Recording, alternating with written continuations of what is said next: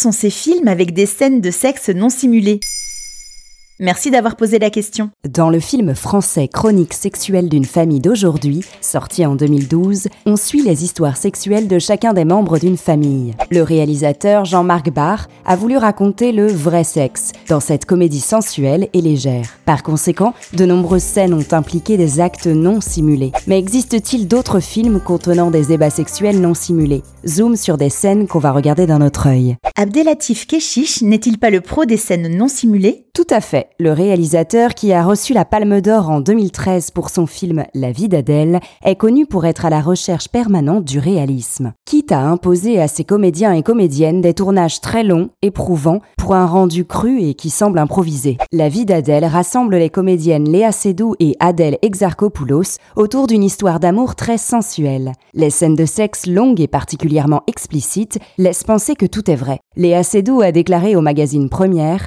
Ce que vous voyez dans la vie d'Adèle, on l'a vraiment fait. Pas tout à fait. Malgré l'énorme liberté qui leur a été donnée, des moulages de vagins très réalistes ont été utilisés pour réaliser les scènes en gros plan. Presque simulées donc. En revanche, dans son film Mektoub My Love Intermezzo, sorti en 2019, aucun doute, le réalisateur a filmé une vraie scène de sexe oral de 13 minutes, ce qui a déclenché, dès la sortie de l'œuvre au Festival de Cannes, une vive polémique. Conditions de tournage très difficiles, travail épuisant et direction d'acteurs et actrices très insistantes pour toujours plus de réalisme. Le cinéaste a dû rendre des comptes au public et aux deux acteurs Ophélie Beau et Roméo de la Cour. Est-il le seul réalisateur à vouloir autant de réalisme? Bien sûr que non. Le réalisateur Gaspard Noé, qui souhaite que tout paraisse crédible dans ses films, a également réalisé un long métrage contenant des scènes de sexe non simulées. Il s'agit de Love, sorti en 2015. L'œuvre, centrée sur l'amour charnel, nous montre clairement des ébats sexuels très explicites, à la limite du pornographique. Le film,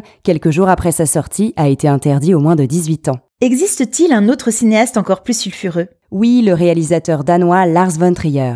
Toujours à la recherche de plans esthétiques mais très crus, voire violents et choquants, Lars von Trier a réalisé le film Nymphomaniac en 2013 avec Charlotte Gainsbourg. On y suit le parcours sensuel d'une femme de 50 ans qui se déclare nymphomane. Les scènes de sexe très réalistes sont toutes non simulées. À noter cependant, tout ce qui est filmé en dessous de la ceinture est joué par des doublures qui font vraiment l'amour.